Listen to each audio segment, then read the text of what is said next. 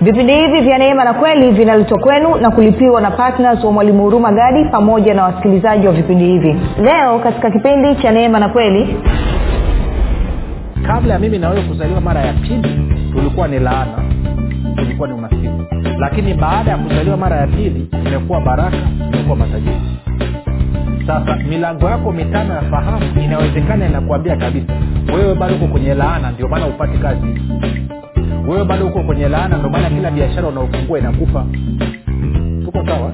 Lakini neno la mungu linasemaje? Neno la mungu linasema kwamba wewe sasa hivi umebarikiwa. Wewe sasa hivi ni tajiri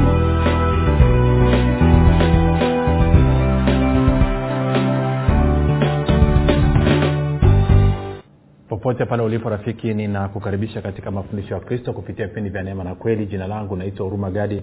Ninafuraha kwamba umeweza kuungana nami kwa mara nyingine tena ili kuweza kusikiliza kile ambacho bwana wetu yesu kristo ametuandalia.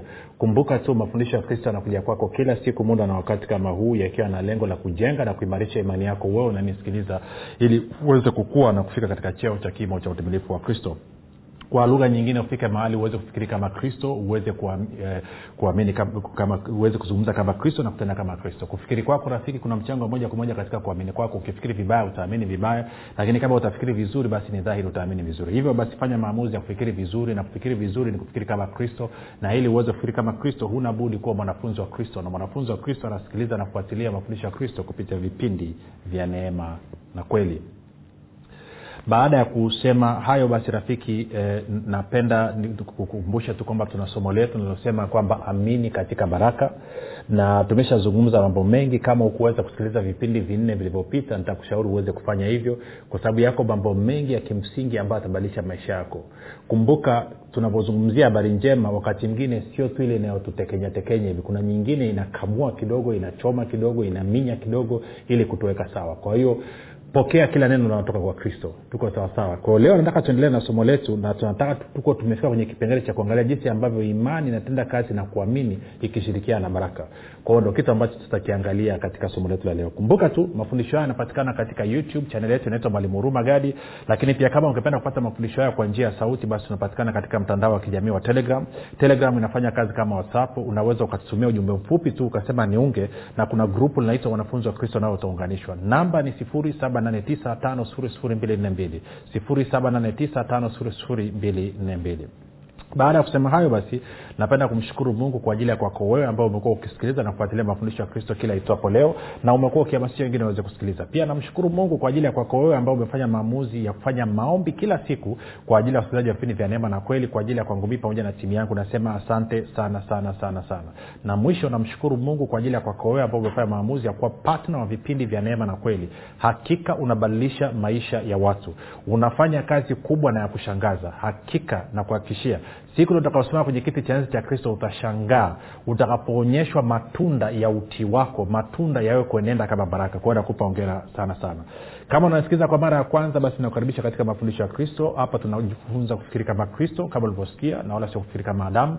Mwanzo anaweza akawa magumu kidogo lakini nipe siku mbili tatu. Roho mtakatifu atakuhudumia. Nawe utaweza kuyaelewa utayafurahia na maisha yako yatabadilika hayatakuwa kama vile alivyokuwa baada ya kusema hayo basi nataka tuendelee na somo letu twende kwenye wagalatia tatu ule mstari wa nane moja kwa moja. Anasema na andiko kwa vile lilivyoona tangu zamani kwamba mungu atawahesabia haki mataifa kwa imani lilihubiri abrahamu habari njema zamani kusema katika wewe mataifa yote watabarikiwa kwao anasema maisha ya baraka ni maisha yanayotokana na haki ya imani.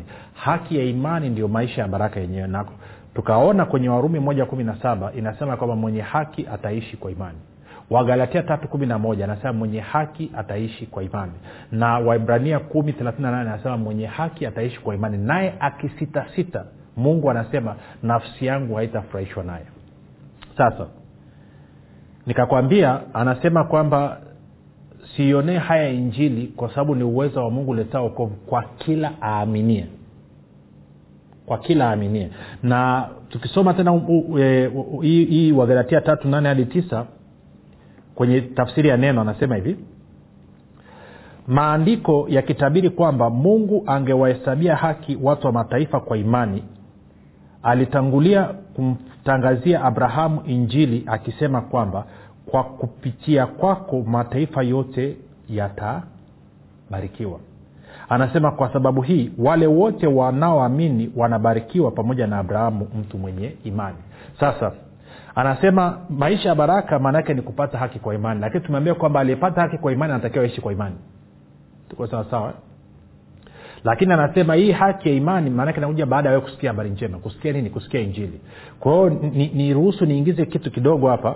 Uh, maneno ya bwana yesu. Tende kwenye marko.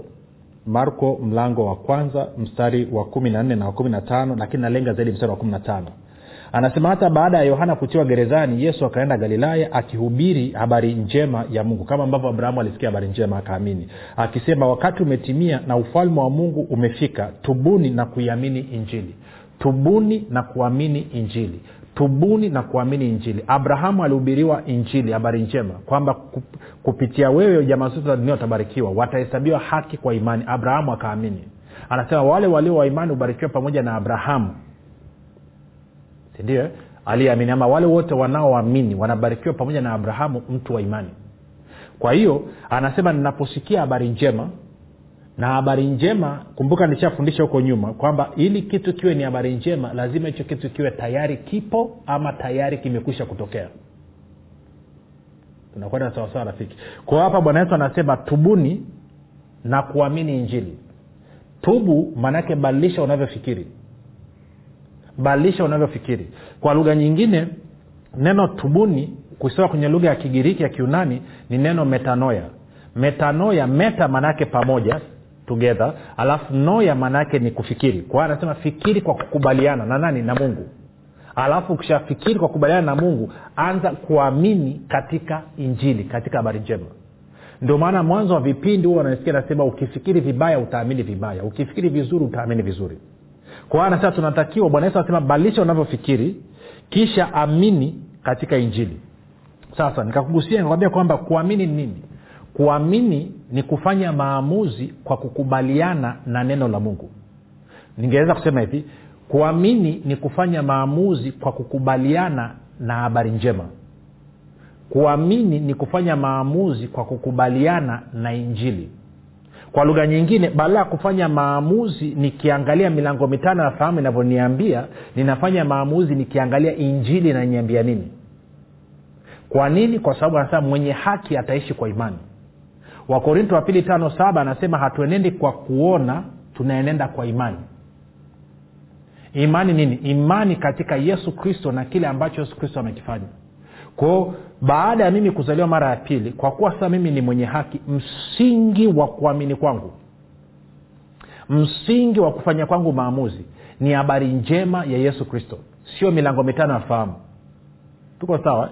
Sasa sijakwambia usitumie milango yako mitano ya fahamu. Nachosema ni kwamba pale ambapo utafika milango yako mitano ya fahamu inakinzana na kile ambacho injili imesema chagua injili. Tuko sawa rafiki? Sasa tukaona injili inasema hivi.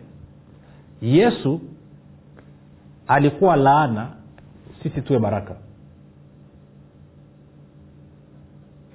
Yesu ama kristo alikuwa masikini sisi tuwe matajiri.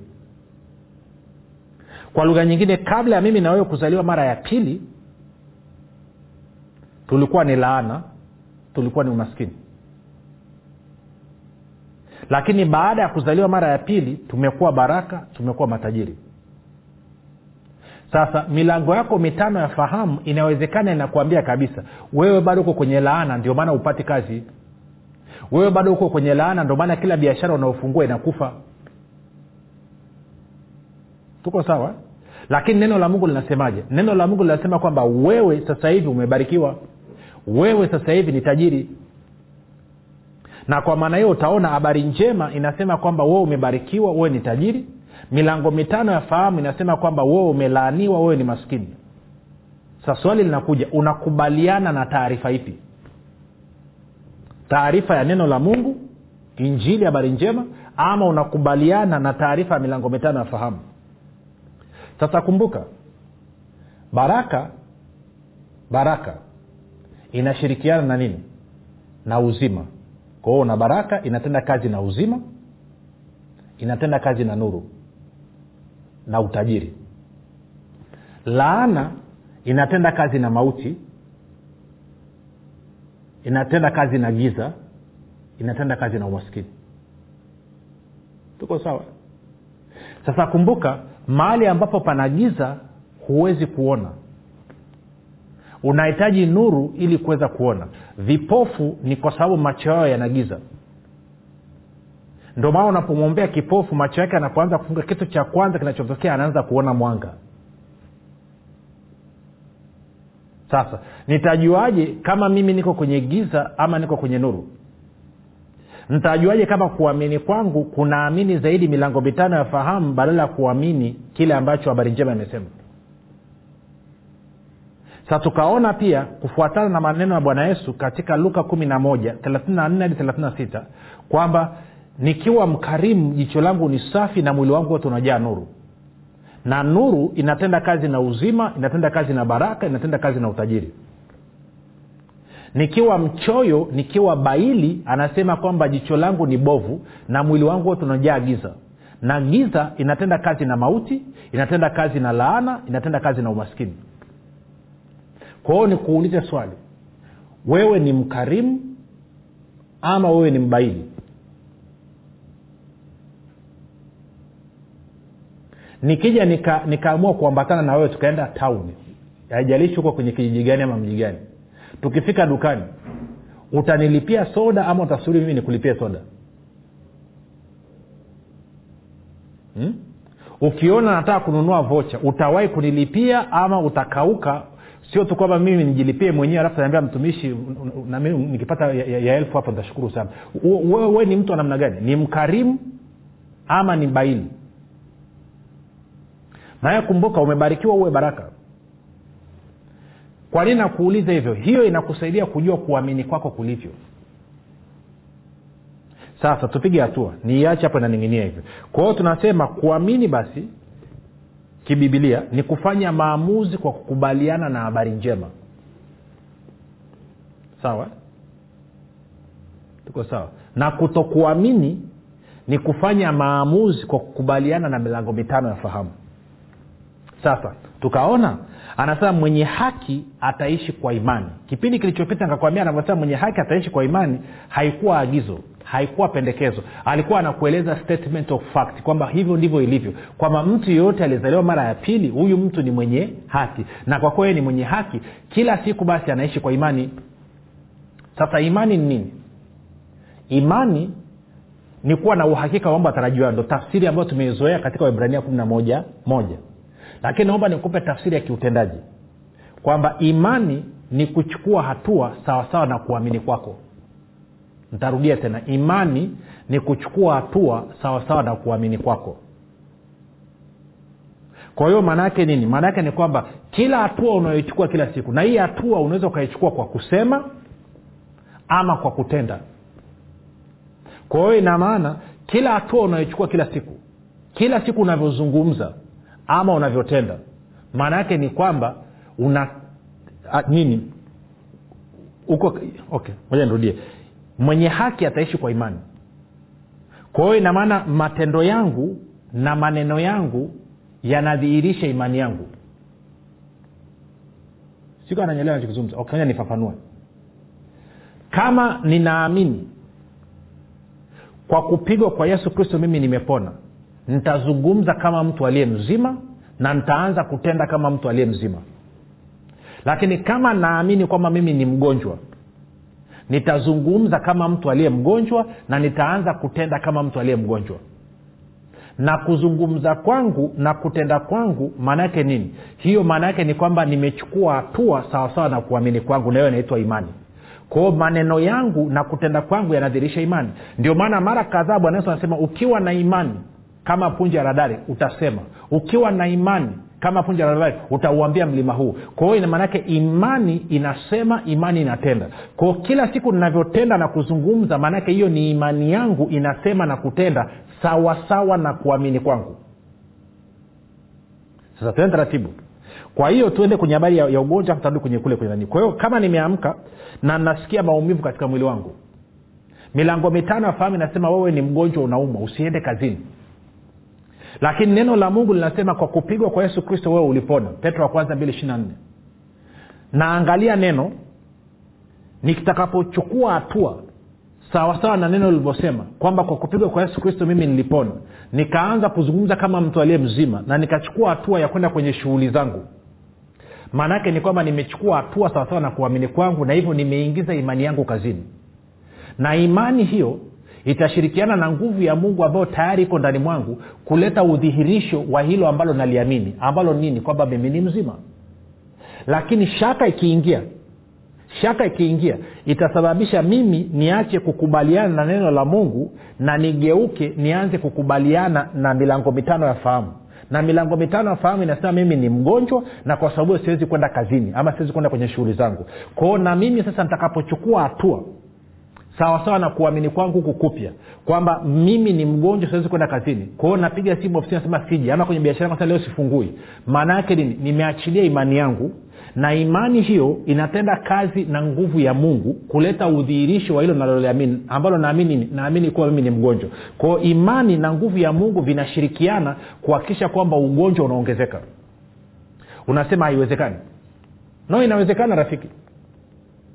Inawezekana ngoja nikwambie.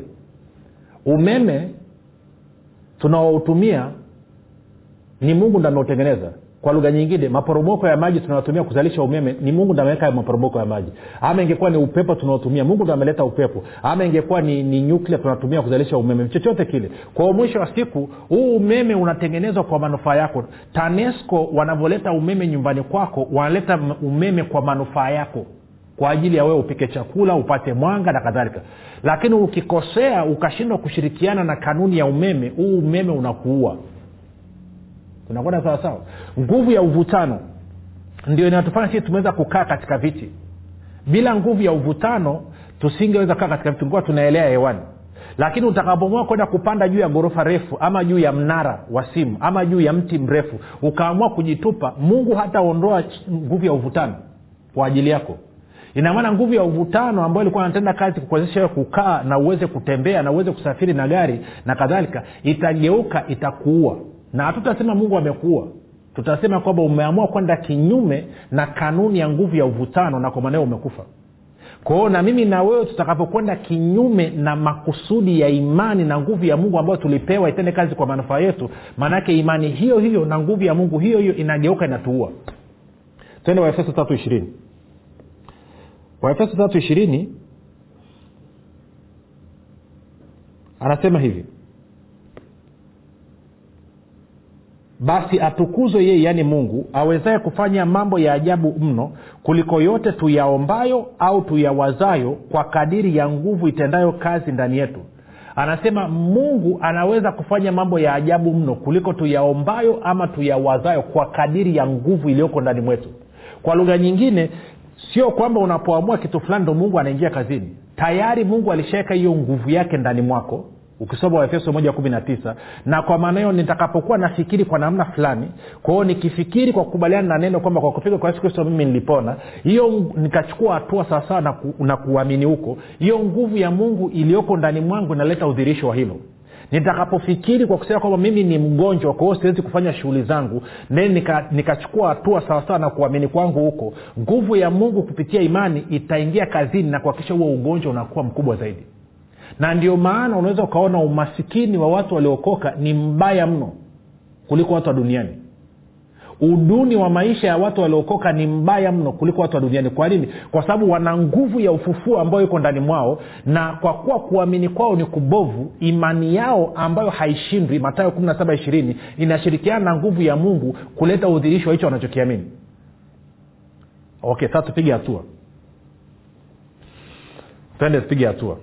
Kwa hiyo anasema ninaposikia habari njema habari njema ninapoisikia lazima ichanganyikane na imani ndani yangu.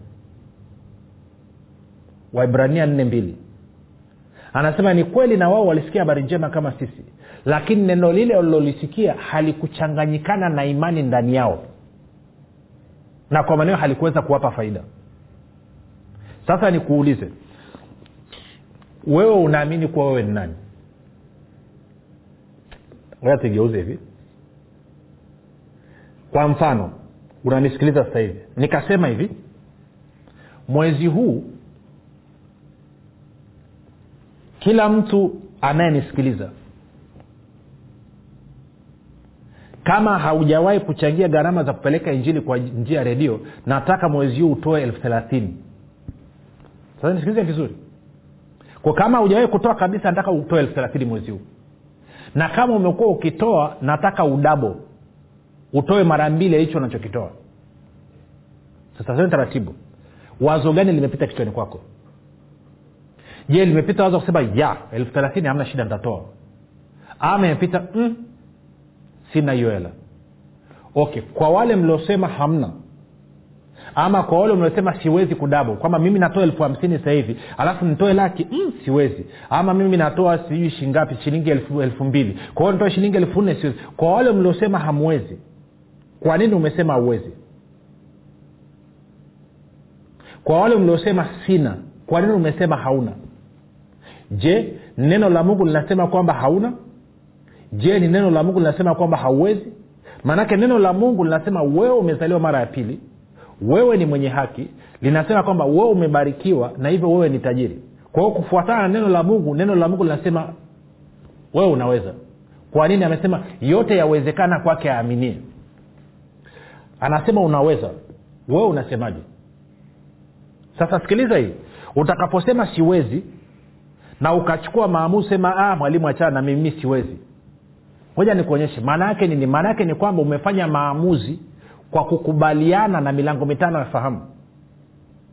Na kwa maana hiyo hayo maamuzi uliofanya ukachukua hatua ya kutokutoa kama nilivyokualika ufanye maanaake umeachilia imani yako kwamba nini? Kwamba wewe hauwezi. Kwa nini hauwezi? Kwa sababu wewe ni maskini. Kwa sababu wewe umewezeshwa kushindwa kwenye laana. Kwa hiyo maanaake unakuwa umeachilia imani yako. Imani yako inashirikiana na nguvu ya ufufuo ambayo iko ndani mwako.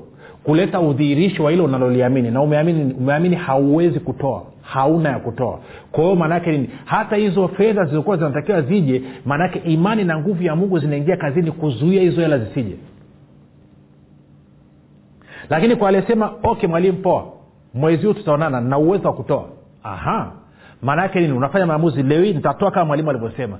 Aha. Maana yake nini? Unaamini kwamba unao uwezo. Kwa nini? Kwa sababu neno limesema kwamba wewe umebarikiwa na wewe ni tajiri. Na kwa sababu hiyo unakuwa umeachilia imani yako isiyoshindwa. Imani yako inashirikiana na nguvu ya ufufuo. Na kwa maana hiyo inaingia kazini na kuleta udhihirisho wa kuamini kwako. Ambao umeamini unaweza kwa sababu wewe umebarikiwa na wewe ni tajiri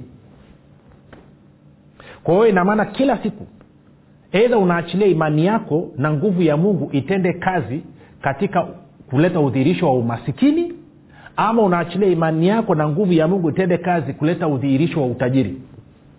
Hamna neutral hamna katikati rafiki.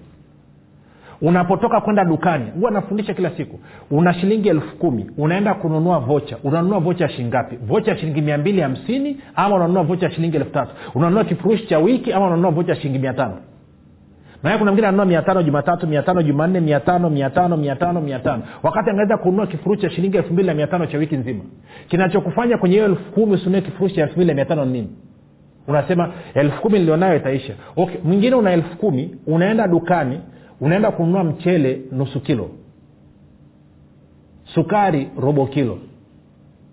Mafuta ya shilingi mia mbili hii kwa nini ununui kilo mbili ya mchele na kilo moja ya sukari? Unasema ile itaisha. Kwa hiyo kwa nini unaogopa ile kuisha? Kwa sababu kwenye kuamini kwako unafikiri kama maskini. Kwa nini unafikiri kama maskini? Kwa sababu unaamini kuwa wewe ni maskini na kwa maneo kitendo cha wewe kununua sukari kilo moja nami nusu kilo badala ya kilo moja kilo mbili ama kununua nani nini sorry kununua sukari robo kilo badala ya kununua kilo moja kilo mbili na mchele nusu kilo badala ya kununua kilo mbili maana yake ni kwamba umechukua hatua sawasawa na kuamini kwako. Na hatua hiyo ya kununua hicho ulichonunua uliachilia imani. Na imani yako imeingiza nguvu ya mungu kazini kuleta udhirisho wa nini? Wa kuamini kwamba wewe hauna kwa sababu wewe ni maskini. Kwa hiyo umaskini unaendelea kudhirika na kwa kuwa ni nguvu ya mungu na imani ambayo ndo inaleta udhihirisho wa umaskini wako hakuna yeyote anayeweza kukusaidia.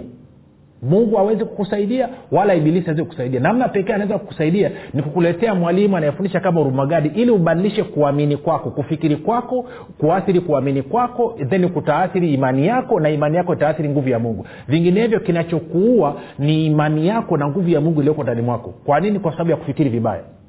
Na ndio maana nikasema kama hujapata kitabu cha imani makini tafuta. Katika kitabu hichi nimezungumza mambo kadhaa na ni muhimu uka, uka, ukapata nakala yako. Sijui kama unanipata rafiki. Eh, katika kitabu hichi sura ya kwanza inazungumzia umuhimu wa imani sura ya pili inazungumzia imani ni nini sura ya tatu inazungumzia imani makini sura ya nne inazungumzia hofu shaka na kuto kuamini sura ya tano inazungumzia imani kuamini na neema sura ya sita inazungumzia imani na nguvu ya mungu sura ya saba inazungumzia imani makini katika maombi sura ya nane inazungumzia imani na uvumilivu. Ukipata hii itakusaidia kinachokutesa rafiki sio mapepo sio shetani. Kinachokutesa ni kuamini vibaya. Na wewe badala ya kuamini kuwa umebarikiwa umeamini kwamba wewe umelaaniwa. Na kwa manao unachukua hatua kama mtu aliyelaaniwa ambaye hana badala ya kuchukua hatua kama mtu aliyebarikiwa kwa kukuwa mkarimu. Jina langu naitwa huruma gadi. Yesu ni kristo na bwana. Tukutane kesho muda na wakati kama huu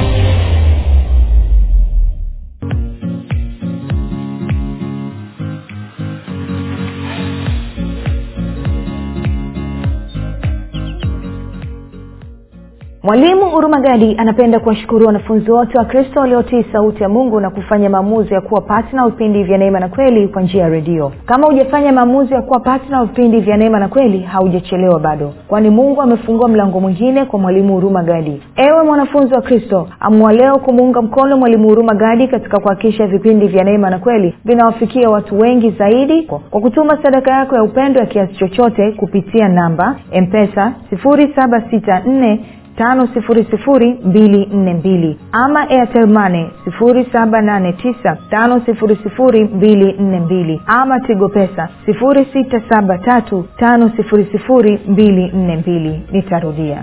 Mpesa namba